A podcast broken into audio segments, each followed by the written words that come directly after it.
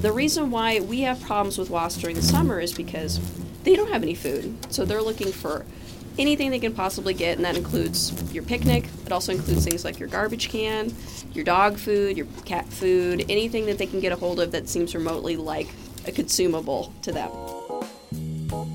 Welcome to Viewscapes, stories from Washington State Magazine, connecting you to Washington State University, the state, and the world. Hi, I'm Larry Clark, editor of the magazine. In this episode, we'll talk music with composer and musician Greg Yasinitsky, take wing with WASP researcher Megan Ash, and enjoy a bowl of cherries with executive chef Jamie Callison.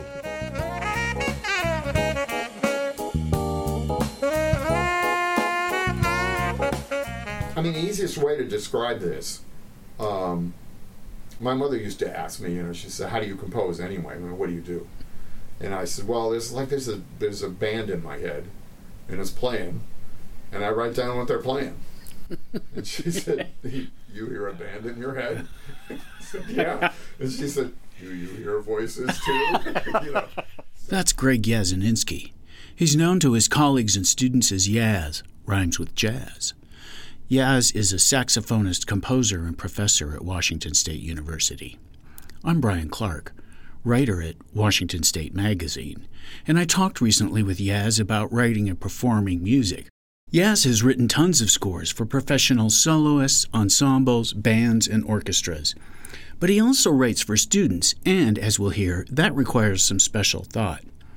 One thing all of his compositions have in common is that even with computers, everything is written basically by hand, and all those parts have to line up just so. I mean, I view music as an art, obviously, but it's also a craft, and the craft part of it fascinates me. Yeah. I mean, to make sure you've got all those parts for this, maybe you've got a 50 piece symphony orchestra, that the accent on beat one in bar 14 is the same in every one of those parts. Yeah. And that there's not one of them that's mistransposed or you didn't leave an eighth rest out of one bar. Some, you know, I mean, that is time consuming. It's very meticulous, busy, detail oriented Yeah. kind of stuff. Take writing for students, for kids just learning to play an instrument. So we've been talking about this. When you write for the trombone section, there's certain notes you have to leave out. Why? Because the kids can't reach that far, Sure. right? So they, they push out the slide, they can only go to here. Yeah. So those other notes that are down there, they can't play Yeah. those, right? you can write them, they won't be able to play. But to they just them. are not physically. Able to do it. It's just their arms aren't long Right. enough. So, That's- you know, it's same thing. If you're writing a piece for young pianists, their hands are only so big. Yeah. right? So you can't have chords with big stretches. There's all this, you know, that's all the sort of practical aspect to it. Yeah. And the crazy thing is, a middle C isn't a middle C on every instrument. I mean, it is, but, well, it just isn't. For some reason to do with the way instruments used to be made, a C as in cat on a piano is a D as in dog on a tenor sax. Go figure. Anyway, transposing for different instruments is a pain, but an essential detail that must be kept track of. If you have an E flat, that's a good example. You have to write a C for the alto saxophone. Yeah. Or you won't get an E flat. Well, that's a little, that's kind of goofy. I mean, why would you have to do that? That's a big question that, that comes, why, did, why is there any transposition at all? The Rubik's Cube to get it all to work. It, it sounds like. it's just complicated. Yeah. But it's fun. It's also really fun to play music in an ensemble live. Just listen to these guys.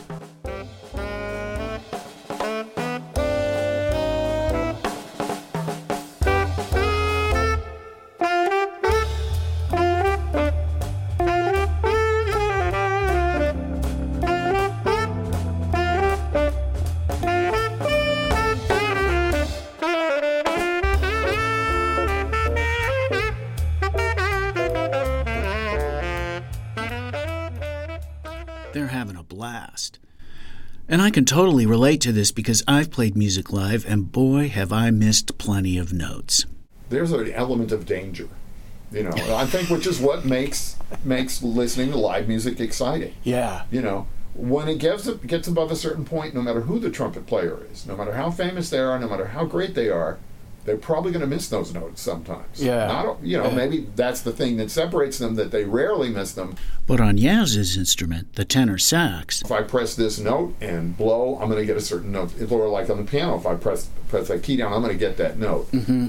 That's less certain for brass players, which makes it fun for them to play, makes it exciting for us to hear. Now here's Yaz in WSU's digital recording studio overdubbing a solo for his newest album of big band jazz.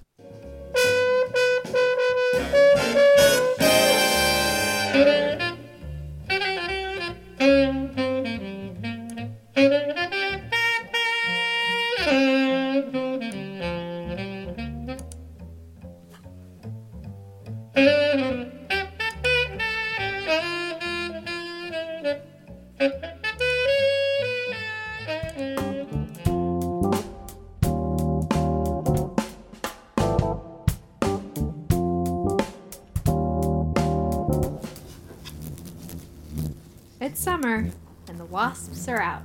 And that has us wondering what's the difference between yellow jackets, hornets, and paper wasps? And what are they doing, crashing your barbecue? Yeah, that's a really good question. So, here in eastern Washington, we have two species of paper wasp, and those are Polistes dominula, the European paper wasp.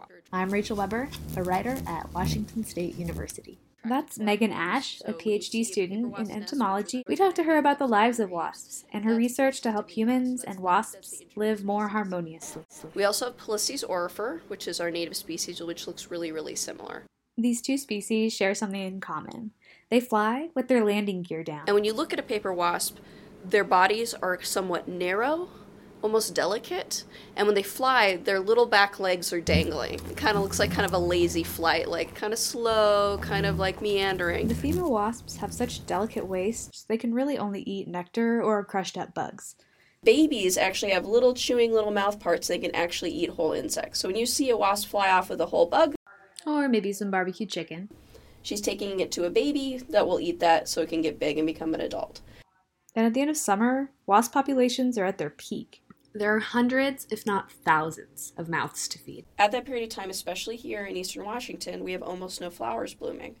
So all those little tiny insects that they would be feeding their babies, they don't have any food. And since they don't have any food, there isn't any tiny insects around. So they're looking for anything they can possibly get, and that includes your picnic. It also includes things like your garbage can, your dog food, your cat food, anything that they can get a hold While paper wasps are the ones you'll usually see in summer, there are also other members of the Vespidae family out and about. When you see a yellow jacket, yellow jackets are kind of short and thick and they fly very quickly. Or hornets are considered kind of like their their body type is very similar to a yellow jacket, but they're larger. And for a twist, bald faced hornets in Washington state are usually black and white wasps. There were no true hornets in Washington until the giant Asian hornet showed up late last year. Whether it's a paper wasp, hornet, or yellow jacket, all of these wasps have something in common. And it's part of the reason that Megan is so curious about them. Yeah, so really the difference between paper wasps and yellow jackets and hornets, they're all in the same um, insect family group, which is Vespidae, but they're in separate genuses. So they're just in subcategories. And they're all social. So they all have queens, they all have workers, and they produce males seasonally. Yes, even the hornets that decapitate honeybee heads have a social structure and answer to a queen. It is the social aspect of paper wasps that motivates Ash to spend her days caring for them in her research lab at WSU Pullman. So I think a lot of people would think that it's kind of like a nature documentary you might see about ants where they're always like raiding each other and they're killing each other and they're always very warlike, or at least that's how it's always depicted on video. The wasps totally chill. Like they they cuddle, they eat together, they they do a little bit of like dominant stuff where like maybe the like the big the big wasp in the cage is like, oh, I'm more important than you. I take your food. But it's not violent. Like they, they don't kill each other, hurt each other in any way. The project she's currently working on is funded by the Department of Defense. The end goal develop scent traps that will deter wasps from air traffic control towers. The time of the year when the wasps are trying to reproduce. So the nests have created new queens and they've created males and they're trying to find each other so they can mate. These wasps are attracted to tall structures. So the tallest building, the tallest tree, the tallest whatever in an area, the wasps will go there to congregate. And in the case of an Air Force base, the tallest stru- structure is an air control tower. So they become pest insects at Air Force bases. Ash is working on a few new ideas to help manage the wasps at air control towers. Are there new and unique ways of trapping specifically paper wasps that would work better than something like a cylindrical trap? And something that would be more targeted than just spraying them with pesticides. So, what we're looking to do is figure out how quickly can these animals learn? If I expose the wasps for a very, very short period of time, only 24 hours, to unique odor that they've never experienced before, but have them associate it with their food, can I then make them attracted to that odor? So, could we potentially set up a baiting station where they're going to a place, getting snacks, and then we turn it into a trap that catches them? While better traps may help people better coexist with wasps, Ash said that generally wasps are pretty docile creatures. On all the trips I've been on so far, I have never been stung. I wear protective clothing. I wear the bee jacket and the gloves and long pants and work boots. However, a lot of that has to do with the fact that they're really kind of scaredy cats. Perhaps wasps and human beings have a bit in common, after all. We want to eat, take care of the kids, socialize, and go about our day without any trouble.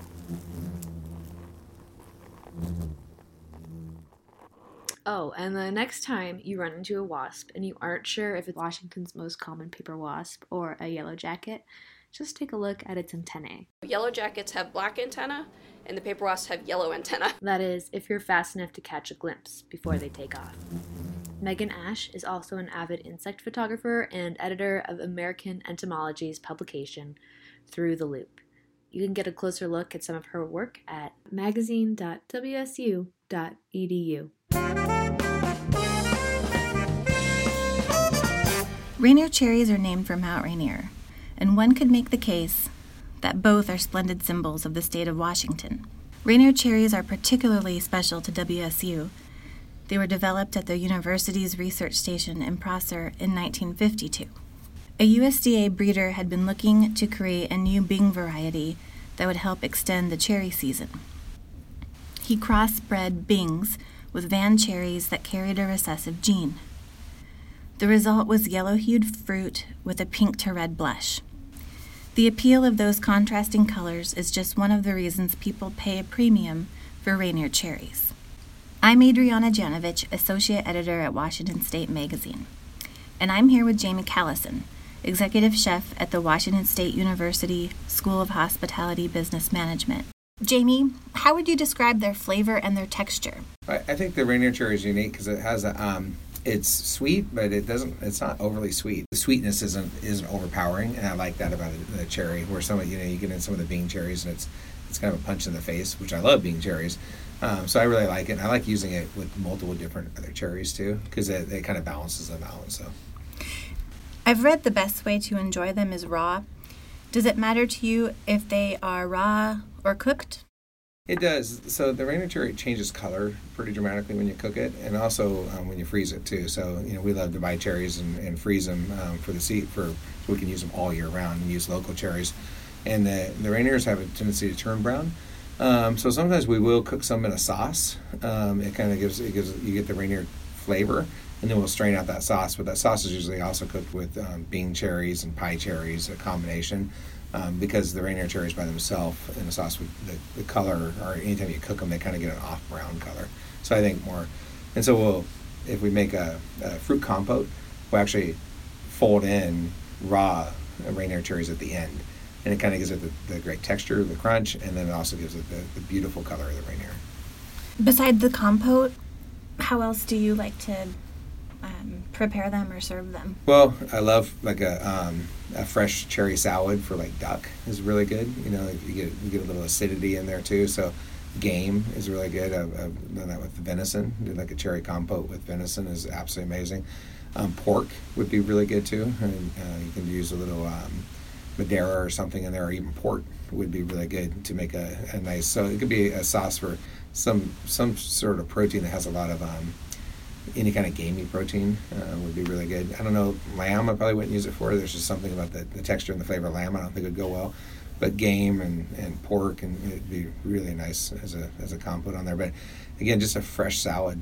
Uh, you know, just a it could be you can put them in a in a mixed green salad too would be really good. Um, with some almonds or, of course, hazelnuts from the Pacific Northwest. Um, so there's a lot of different uh, ways to use them. What greens would you use in a salad like that? I was thinking spinach, but maybe something Spinach else. would be good. Maybe even like um, arugula that wasn't overly harsh would be really good. And maybe a combination of spinach and arugula. I like using arugula a lot of times. Of course, I love arugula. I absolutely love it. But a lot of times it's it's really pep. It's almost too peppery. So um, using that with mixed greens and and other lettuces kind of combined, especially right now, go to the farmers market. And you know this time of year, go to the farmers market. There's so many different kind of greens. If you can do a blend of all these local greens together, is amazing.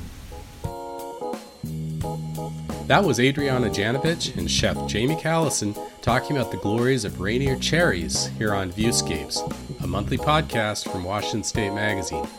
Our theme music was written by Greg Yasinitsky. For more WSU stories, videos, and photos, visit magazine.wsu.edu.